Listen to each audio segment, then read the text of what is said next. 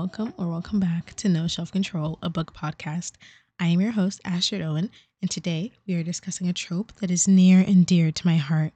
My favorite trope of all time enemies to lovers. For this episode, I've read four enemies to lovers books. I love enemies to lovers. One of my favorite K dramas is Our Beloved Summer, which is enemies to lovers to enemies again to lovers again.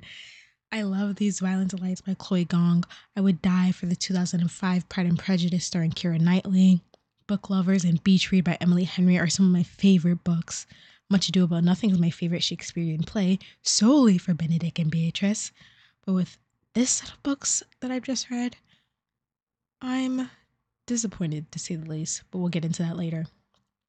First, I think it's fair to you to tell you all what I personally think makes a good enemies to lovers book. One, I need a slow burn. The enemies cannot suddenly become lovers too early. There needs to be a buildup. I want them to dislike each other for a while, or else they're not actually enemies to me. A while, I would say, is around the 40% mark of a book. 0.1.5. I need heaps of tension as the two toe the line between hate and love, hairs breadth apart while they hiss about how much they hate each other, unable to know if they're gonna fight or kiss. The tension needs to be through the roof. Two, they need to have a reason, a good reason, for them to dislike each other. It can't be something too petty or something to the level of literal hate crime. I can't describe what the perfect medium is, I just know it when I see it. For example, a bully romance, too much for me. I can't consider that enemies to lovers. Three, when they become lovers, the dynamic cannot completely change. I've read enemies to lovers where as soon as they get together, they're all of a sudden lovey dovey. They're different characters. Get that shit out of my face. Okay? I want banter to continue the teasing, the playful fighting, a little bit of anger. Does that make me toxic? I don't care because it also makes me right. Four, arguably the most important and one I've seen way too fucking much for my liking, they actually need to hate each other. But wait, Astrid, they're enemies to lovers. How could they not hate each other? Because it gets retconned once the couple gets together, one of them reveals they've never actually hated the other, but loved them so much that it came across as hatred. Somehow. I understand mean flirting. We've all done it before. But mean flirting so hard that the other person thinks you hate them for months? That's unfathomable to me. Okay, so now we know my four criteria for what I consider good enemies to lovers. We can get into the books I read for this episode. First, I read Red, White, and Royal Blue by Casey McQuiston. I read every other Casey McQuiston novel except for their debut, and I don't know why it took me so long to get back to this one. I think because I think it must have been overexposure and exhaustion. I read One Last Stop and I read I Kissed Shara Wheeler the month they came out, perhaps because they're both WLW. And as a queer woman, I want to read more WLW media as I feel MLM is more present in the zeitgeist. So I never got around to Red, White, and Royal Blue until now. Red, White, and Royal Blue is essentially an alternate universe fic. Alex, the son of the first female president of the United States, and Henry, the spare prince of the United Kingdom, hate each other. The first time they met, Henry was rude to Alex, and since then, they've been on bad terms. At the royal wedding of Henry's older brother, Philip, Henry and Alex knock over the tiered wedding cake, causing both nations to panic. They're forced by their publicist to promote a fake friendship to mend international relationships. They do a series of photo ops, including a visit to a hospital where they end up stuck in a closet during what they believe to be a security threat. Stuck in this tiny closet, Henry confesses that the reason he was so mean during their first meeting was because his father had just passed away. This feels like a detail that Alex, who is shown to be extremely detail oriented and politically ambitious, should have known. But whatever, I guess. They end their feud immediately, they exchange numbers, begin texting and banter flirting. A few months later, Alex invites Henry to his New Year's Eve party. Just to get slightly off topic, there's this weird thing in the novel that isn't pre- present in McQuiston's other novels, where the pacing is like so strange. The novel takes place technically over the course of a year, but everything feels too rushed still. They hate each other in chapter one, they're making out by chapter four, but somehow in these four chapters, about three months have gone by. I don't know, something in the pacing maybe wasn't communicated well, but I was constantly confused by how much time had gone by and what happened in the time that we weren't shown. Back to the story. They're at this New Year's party. Henry seems upset after Alex kisses his best friend Nora at midnight and he leaves. Alex goes after him, and Henry confesses his feelings and kisses him. Henry immediately runs away, and the two don't talk for a month, which is only a couple paragraphs with this weird tracing. During these paragraphs, Alex comes to terms with the fact that he's bisexual, which he never knew despite alluding to a sexual relationship in his teens with a high school friend. Henry flies in for a political dinner where Alex drags him to a locked room. The two make out. We're in chapter 5. Technically, we're 30% into the book. However, this feels way too fast for me. They stopped being enemies around 10% in when they got stuck in the supply closet. This breaks criteria number 1 and 1.5. From here on, Alex and Henry carry on a secret relationship which they hide from the media as well as their friends and family. Alex's mother is running for re-election, and they don't want to jeopardize that. Alex's sister June finds out and reveals that Alex has had a crush on Henry this entire time, even before their first meeting when they began to hate each other. Criteria four. The retcon. You you see what I mean? Alex's mom finds out about this relationship and tells him that he needs to be 100% certain about Henry and be willing to risk a potential future political career over it. Suspicion gathers around Henry and Alex's closeness. They begin to go on fake dates with June, Alex's sister, and Nora, his best friend. Just when it seems they're in the clear, their private emails are leaked by Alex's mom's political opponent. Alex flies to England and he, Henry, and B, Henry's sister and Henry's mom, confront Henry's grandmother, the Queen of England, so that Alex and Henry will be allowed to officially be courting in the eyes of the public. We jump ahead to election night where Alex's mother, a Democrat, wins the state of Texas and the presidency just weeks after her Hispanic son is exposed for being queer. Alternate universe fanfic. 100%. Now, let's discuss red, white, and royal blue and if it's an enemies to lover according to me, the obvious enemies to lover connoisseur, Astrid Owen. Criteria 1 slow burn. Despite the weird timeline of over a year, they kiss before the 40% mark. So, criteria 1 is broken. 1.5 tension, only slightly broken. I think Henry and Alex have good tension throughout the relationship. However, it's not the right tension. There's more of a longing tension rather than the, ah, I hate you so much, I want to kiss you tension I was talking about. Criteria two, good reason for hating each other. Broken. Alex doesn't like him because Henry was rude to him once, but that's not all. The real reason he hated him was because we'll get to it. Criteria three, the dynamic doesn't change. Red, white, and royal blue surprisingly satisfies this criteria. Alex and Henry are still snarky with each other. They tease each other, they banter, and it doesn't stop until the final page. Criteria four, they can't get retconned. Failed. Henry admits that he's always loved Alex since the moment they met at those Olympics where he was so mad at him. Before this, Alex was obsessed with Henry, arguably had the biggest crush on him without realizing it was a crush. On my criteria scale, red, white, and royal blue gets a 1.25 out of 4.5. The next novel I read for this was The Risk by Elle Kennedy. This book has trigger warnings for um, miscarriage and depictions of drug abuse. This isn't my first Elle Kennedy book. I read the entire off campus series, bit of a guilty pleasure, and that series also has an enemies to lovers book. I guess these authors never write just one enemies to lovers book, since McQuiston also wrote I Kiss Shara Wheeler, which was a superior enemies to lovers book, in my opinion. The plot of The Risk I actually really like. Brenna, whose name I thought was Brianna for like 70% of the book, so if I call her Brianna, just know it's the same character. Anyways, Brenna is the daughter of the hockey coach at Briar University. We met some of the hockey players in Briar in the off campus series, so these two series are slightly connected series or like sister series. Briar Hockey's biggest rival is the Harvard hockey team, led by team captain Jake Connelly. Obviously, because of their team's rivalry, they hate each other. They want to see each other lose in order for themselves to win. Brenna and Jake first cross paths when Brenna is stood up for a date. It's established immediately that Brenna is not one for relationships, and neither is Jake. They both like to fool around and have casual, casual sex to blow off some steam. Jake warns Brenna to stay away from his teammates as she's been hooking up with one of his younger teammates, who clearly thinks Brenna likes him more than she actually does. Brenna flirtatiously but angrily tells Jake that he's not the boss of her, and if she wants to sleep with his whole team, she will. Jake immediately calls a team meeting where he tells the guys they have to be focused in order to beat Briar later this year. He makes Brenna's boy toy break up with her and tells his other teammates to lay off partying and drugs in order to be in the right headspace and have no distractions. Brenna does not react well to Jake meddling in her relationship. She ambushes him on a night out and flirts with his teammates to let Jake know how easy it would be for her to fuck over his entire team if he messes with her again.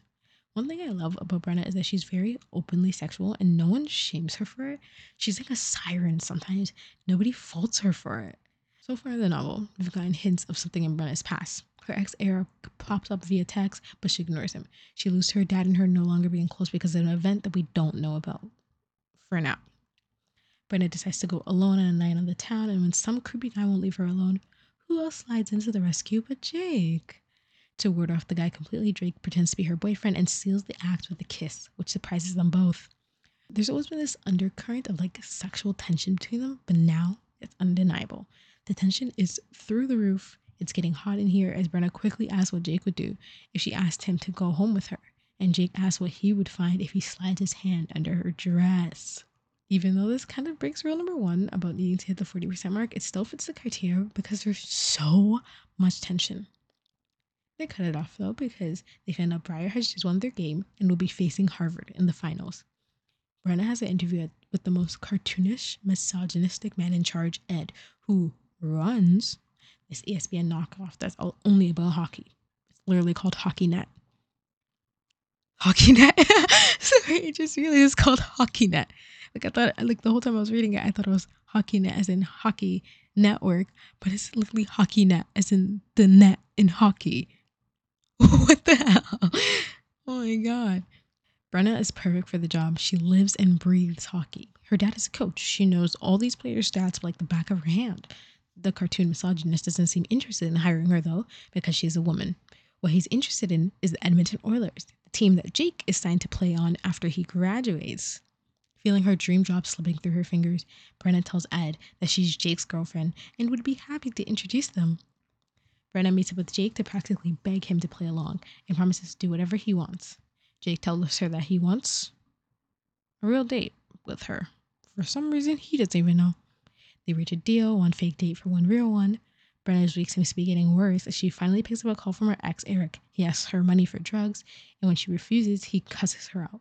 She goes home to find that her basement apartment is flooded, no relation, and she'll have to move back in with her dad for the first time since she started college. The relationship is strained. Her father essentially wants to impose a curfew on her and seems to be bordering on protective and strict. Brenna and Jake go to the misogynist Ed's dinner party, where it's literally 1960. The women stay in the living room and discuss homemaking, while Ed ushers the men to his study to smoke cigars and drink whiskey and talk hockey. Brenna begs Jake with her eyes to bring her with them, but he ignores her because among the men is one of his future Oilers teammates. When Brenna is rightfully pissed, he detours their trip home to take her to a bar. Over drinks, they talk about Brenna's dad and Jake's coach and how their rivalry seems to be more than just hockey based. Somehow the conversation switches, and they both agree that they have chemistry and kiss. Misogynistic slight ignored. Brenna does not tell any of her friends about Jake, considering all her friends are either Briar hockey players or the wags, wives and girlfriends, of Briar hockey players. Jake and Brenna go on their real date, bowling. Brenna is terrible, but the two have a fun time. They end up in the backseat of Jake's friend's Mercedes that Jake is just borrowing. If you borrowed my car and you fucked in the back of my car, I would never be your friend again. But that's besides the point. They make out. Jake fingers her. She comes. the moment ends when Brenna seems to get another call from Eric. Jake asks if they should do this again. Should we do it again?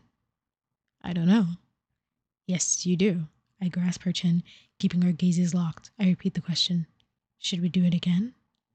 After a long beat, Brenna nods. I'm sorry, dude. Like scenes like this, like this bring out my inner romantic. I'm like, this is so cute. On a night out with her hockey friends, her seemingly only friends, one of the hockey boys' cars gets vandalized by Harvard, and Brenna realizes the, the hatred that her friends harbor for Harvard, meaning she cannot tell them about Jake. Jacob sneaks up to Brenna's room like a teenager in the 269. Her dad hears them, and Brenna refers to Jake as just some guy. He then tells Jake they're not going anywhere, so they should just quit while they're ahead. While hanging out with his childhood best friend Hazel, Jake tells her about Brenna ghosting him. Hazel is obviously jealous, and she tries to tell Jake that Brenna is just attempting to throw him off his game so that her team can win. But Jake is oblivious, so he doesn't realize that Hazel is in love with him. It's so obvious, and he doesn't realize it.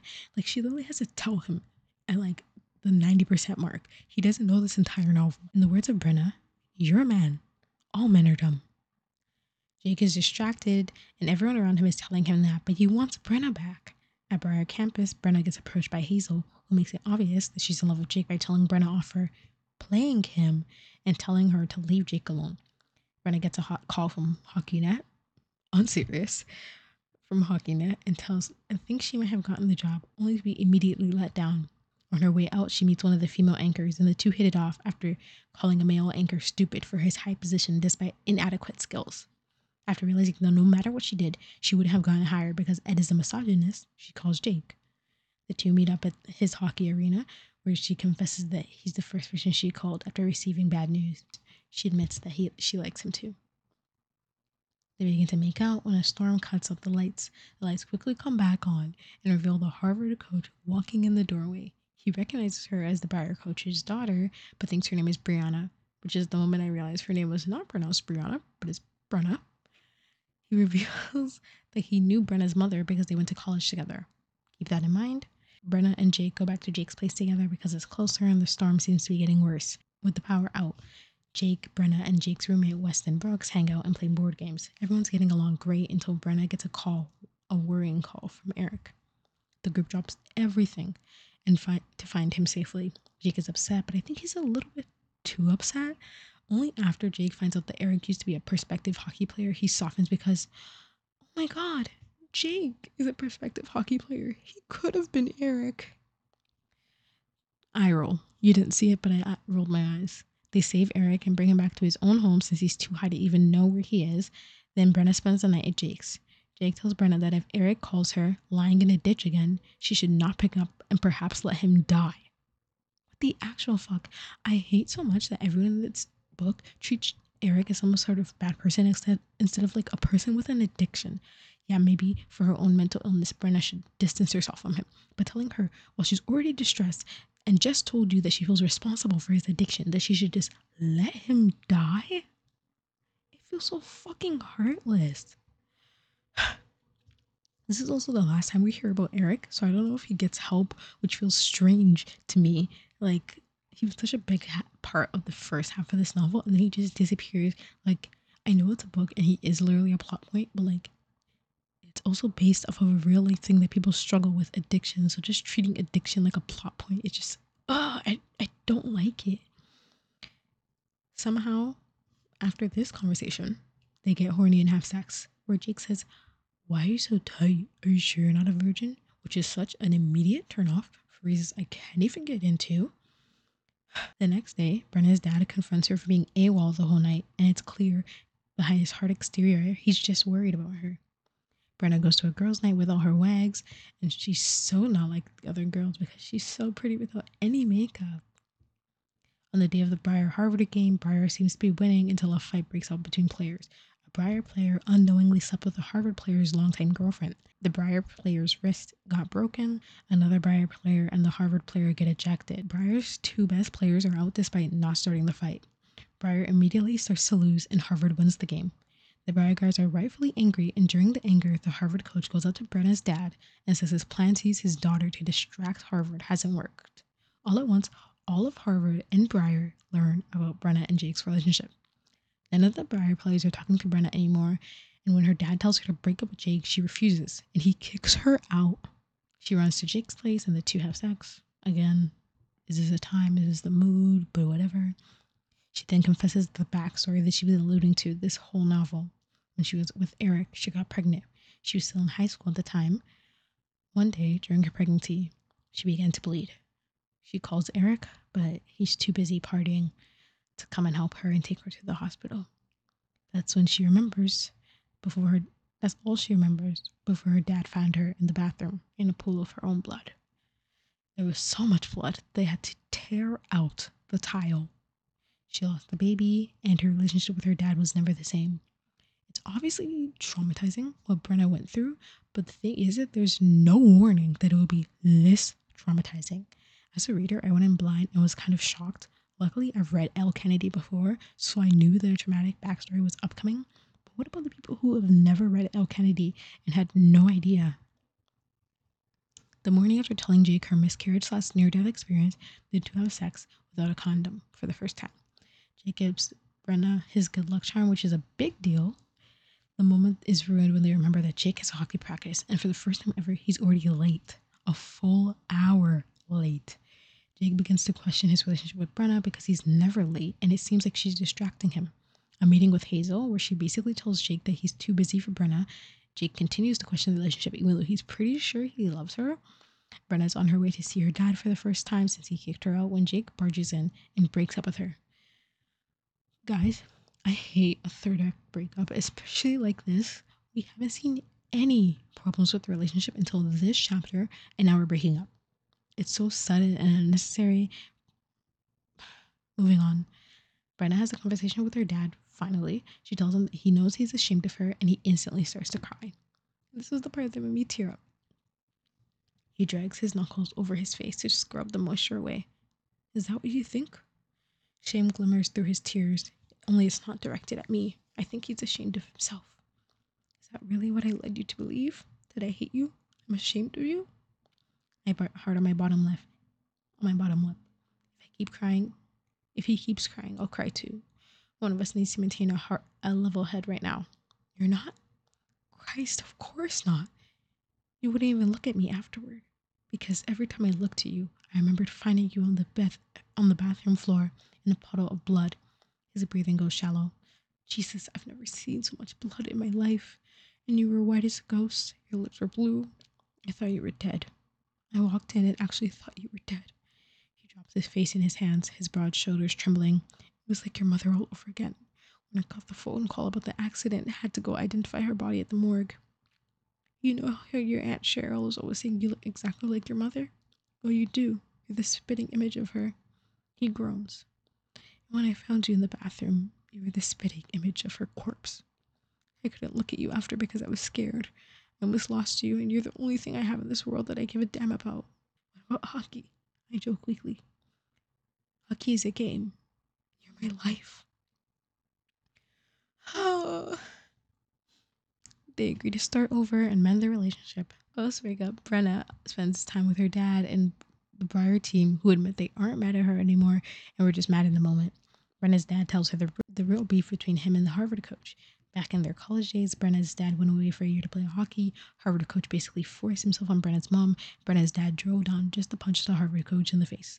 After telling her dad about her breakup with Jake and realizing that she still has Jake's good luck charm and his finals and his finals game starts soon, they get in the car and drive to the stadium. Brenna can't find Jake though, only Hazel, so she gives Hazel the charm so that he she will give it to Jake. Jake's parents come to his game, the first game they've ever come to, and it's so wholesome. Hazel gives him the good luck charm and admits that she was not going to give it to him. Jake is not as mad as he should be, in my opinion. He should be so much madder that his so called best friend admits to wanting to fuck with his mental state before the biggest game of his college career because she doesn't want him to know that the woman that he loves is there because she's jealous. He figures her instantly. I feel like he shouldn't have. He was mad at Eric for being mentally ill and having an addiction. Hazel tells Jake her feelings. They agree to be just friends. Before the game starts, Jake talks to Brenna and admits that he's in love with her. She says it back and they're happily together. In the epilogue, Brenna is watching Jake's final game with his parents and Hazel when she gets a call from the female anchor from before, who used to work at HockeyNet. She tells Brenna that she's left the sexist HockeyNet and now works at ESPN and offers Brenna a job, which she happily accepts. That's the end of The Risk. What I really loved about The Risk is that Brenna was a full character. She felt real, like she was in our world, some fictional universe. She had a whole life and past, and it was well written, which made me feel for her even more. Jake, in contrast, just felt like three words discipline, hockey, oblivious. There wasn't really any past to him. His whole life has always been hockey, and now his life is hockey and Brenna. Despite it being a dual POV novel, there's no mistaking Brenna as the main character, which I don't hate. I love a man who lets his woman just have all the spotlight, except for that one time he left her in the room with a woman. I didn't really love the ending because after all that unnecessary third act breakup shit, they don't even we don't even get to see Brenna and Jake as a real couple again. I hate a third act break third act breakup, so it left a sour taste in my mouth at the end. Now, is the risk enemy averse to me? Criteria one, slow burn. There's not really a slow burn between Brenna and Jake, but I think criteria 1.5 saves it. There was so much tension between the two. Before they even get together, there are a couple scenes where it's like, oh my God, are they to kiss or is she to strangle him? I think what Elle Kennedy did was really smart. She made it obvious from page one that Brenna and Jake were both attractive people and both attracted to each other. It blurs the line even more, making it, ugh, you're so annoying but so hot, which I think is a good dynamic to have in enemies to lovers, and I don't really see it that often. Criteria two, a good reason to hate each other. I think Brenna and Jake having this all encompassing, all consuming rivalry is the perfect reason to hate each other. Three, the dynamic doesn't change. I love how the banter and teasing continued after they got together. One minute they could be making fun of each other, the next minute they were kissing, and it all made sense because of their dynamic. Elle Kennedy set up both of them already finding each other infuriating and attractive. Criteria four, it's not retconned, hallelujah. So in total, the risk has gotten 3.5 out of 4.5. Very next book I read was The Hating Game by Sally Thorne. Like anyone who's associated with the book community, I've heard of The Hating Game, but I've never read it, even though I love enemies to lovers, so I feel apt to read it now. The Hating Game starts with the main characters, Joshua and Lucy, engaged in a game.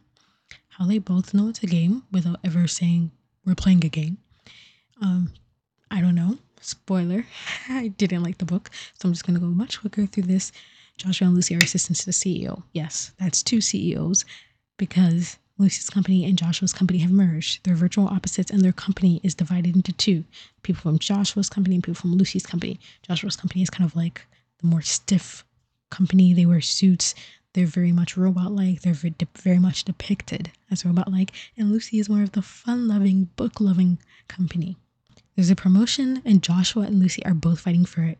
After having a weird sex dream and a kiss with Joshua in the elevator, Lucy attempts to go on a date with Danny, a fellow coworker, but feels insecure because she thinks he's judging her like Joshua does.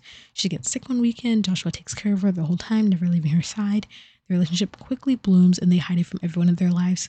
Lucy believes they just can't F it out, but Joshua doesn't want to yet. Hijinks, yada yada yada. They go to Joshua Brothers Joshua's brother's wedding, we see Joshua's family dynamic where his brother is marrying his ex. Weird. And his family sees him as a failure because he's just an assistant to the CEO. Joshua admits that he's always loved Lucy. oh my god. And that his room is painted blue because of the same blue of her eyes. He drops out of the race for the promotion and he gets a job as a at a rival company, meaning they continue to be rivals while also being in love. This book felt so lackluster after all the hype I was seeing. I didn't like it at all. I can't even mince words. I love some moments of the book. Like if this was in another book, it would have been my favorite romance. I loved Joshua taking care of Lucy when she's sick and never leaving her side. I love that his room was painted her eye color. I have a few times liked the banner, not always, I just hated being in Lucy's head. She has no reason to hate Joshua. Joshua is a one note character whose only trait is being buff, being stiff, and being and liking her. Sally Thorne has this weird writing style that I can't even call purple prose because it's just so filled with metaphors that it takes you out of the story. I don't know. I've, I've heard the movie is better, so but we're only reviewing the book, so whatever. Let's get into the criteria. Criteria one broken. Kissed at the 20% mark, and it was a weird kiss. It was a weird kiss because I was thinking outside of a romance. A small five foot woman is trapped in an elevator with a guy who she thinks hates her. He picks her up, places her on the railing, pins her there, and kisses her without asking.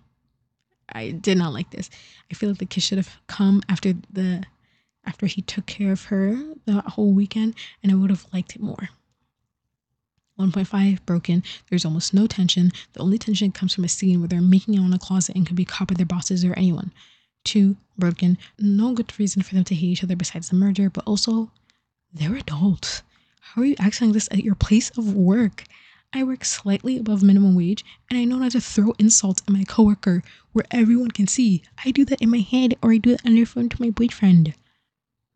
This office setting just makes them feel it makes it also weird because they seem so immature for their age. Criteria three, partially broken. Their dynamics just really light insults, so it doesn't change much. Criteria four, broken. It gets retconned at the end, and Joshua says the R. Why, Sally Thorne? So the hating game gets a 0.5 out of 4.5. The last book I read was Pride and Prejudice by Jane Austen. I try to get different types of enemies to lovers for this episode. Red, White, and Royal Blue is a queer romance. The Risk is college sports romance. The Hating Game is Office. And Pride and Prejudice is a classic. As I said in the beginning, I love the 2005 adaptation with Keira Knightley, so I had high expectations. If you've seen the adaptation, it's pretty one to one, but maybe it's the language. So, but it just felt like so distant from me. It is a truth universally acknowledged that a single man in possession of a good fortune must be in want of a wife. It's the early 1800s. The Bennet family's lives are shaken up by a new arrival in their town. The young, rich, and unmarried Mr. Bingley is a new addition. Mrs. Bennet's desire is to marry off all five of her daughters, which is presented as overbearing, but I think makes sense because it's the 1800s and she already knows that none of her daughters will get her husband's home. So she's just trying to ensure that they're set up for life. At the, a ball, the Bennets meet Mr. Bingley. Mr. Bingley is instantly enamored with Jane, the eldest Bennet. Bingley is accompanied by his sisters and a Mr. Darcy. Darcy is unlikable, and, and Elizabeth immediately dislikes him when he declines to dance with her. After a very long time of Elizabeth and Darcy interacting and bickering because of the proximity to Bingley and Jane, Bingley and his crew suddenly leave with no plans to come back. Before they leave, Elizabeth learns from a soldier named Wickham that Darcy has hurt Wickham and essentially ruined his life. Elizabeth believes this without any proof.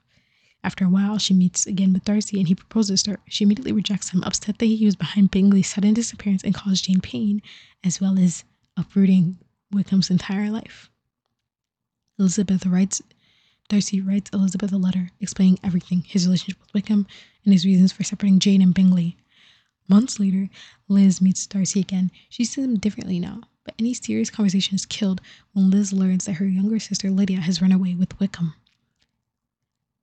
This will ruin their entire family's prospects of marriage, basically ruining their lives because, remember, it's the 1800s. After some tense days where no one knows what's going to happen, Wickham agrees to marry Lydia, restoring their family's reputation. After finding out that Darcy helped arrange the marriage, Elizabeth realizes that she loves Darcy and has been blinded by her pride and prejudice. Get it? Bingley returns to propose to Jane and she accepts. Darcy proposes to Elizabeth again and she accepts. Now, is this one of the first of the genre truly an enemies to lovers, according to me? One, slow burn. I don't know if it's a language, but this was the slowest of all slow burns. There was just so much conversation. The movie had me thinking there was so much more romantic tension, there were just people talking about marriage prospects and when the next ball would be. Criteria one, met, begrudgingly. 1.5, tension, not met. Again, it could be the language, but I didn't feel much tension between Darcy and Elizabeth. They had actually quite few scenes where it was just them and any other scene that they had in a group, they were just throwing jabs at each other, and it didn't have the tension of "Oh, you're so infuriating, but you're so attractive." It just had the vibe of "I don't like you." Criteria two, good reason. This is a perfect reason which I would absolutely not accept in modern novels now. Elizabeth as Elizabeth believes that Darcy sees himself as above them, which he does. But essentially, it's all about a bad first impression, which is why I wouldn't accept it in modern novels just talk. I think the Regency era dynamics of men and women not really communicating unless they're courting or through letters or in a big group makes the first impression very different. They can't just talk like we do now. That's not proper. That's not how things are done. Three, dynamic cannot change. Not met. We don't see them post marriage, so we have no idea if the dynamic changes or not. Four, they actually hate each other. Met. They hate each other from the beginning. Liz found Darcy to be too stuck up, and Darcy found Liz too improper. They barely wanted to be in each other's presence. In total, Pride and Prejudice gets 3 out of 4.5. Honestly, these books had me questioning if I even like to lovers anymore. I used to think it was my favorite trope, and I feel so hollow now. I read four books, and I just felt meh for all of them. Where was the passion? It's all gone. And I was to read From Blood and Ash by Jennifer L. Armentrout for this episode, but I just couldn't read any more disappointing, any more to lovers, and get more and more disappointed. Before this, the last enemies to lovers I read was Much Ado About Nothing about like four months ago.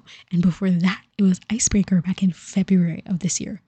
I loved both of those. They had passion, they had banter, they had character growth, and they felt like enemies to lovers to me. I don't know if it was because I was just reading these back to back, but these all felt like books with the enemies to lovers trope and not actual enemies to lovers books, if that makes sense. I was gonna read the Spanish Love Deception as well. I've heard so many mixed reviews that I just didn't want to rave it. All these books, even the ones I like, like P and P and The Risk, just seem to be missing the extra oomph like uh 100k Wattpad fan fiction used to give me back in the day. If you have any recommendations that fit my criteria, let me know. I would love to read them and maybe do a part two to this. Thank you for listening. I've been your host, Astrid Owen. See you soon.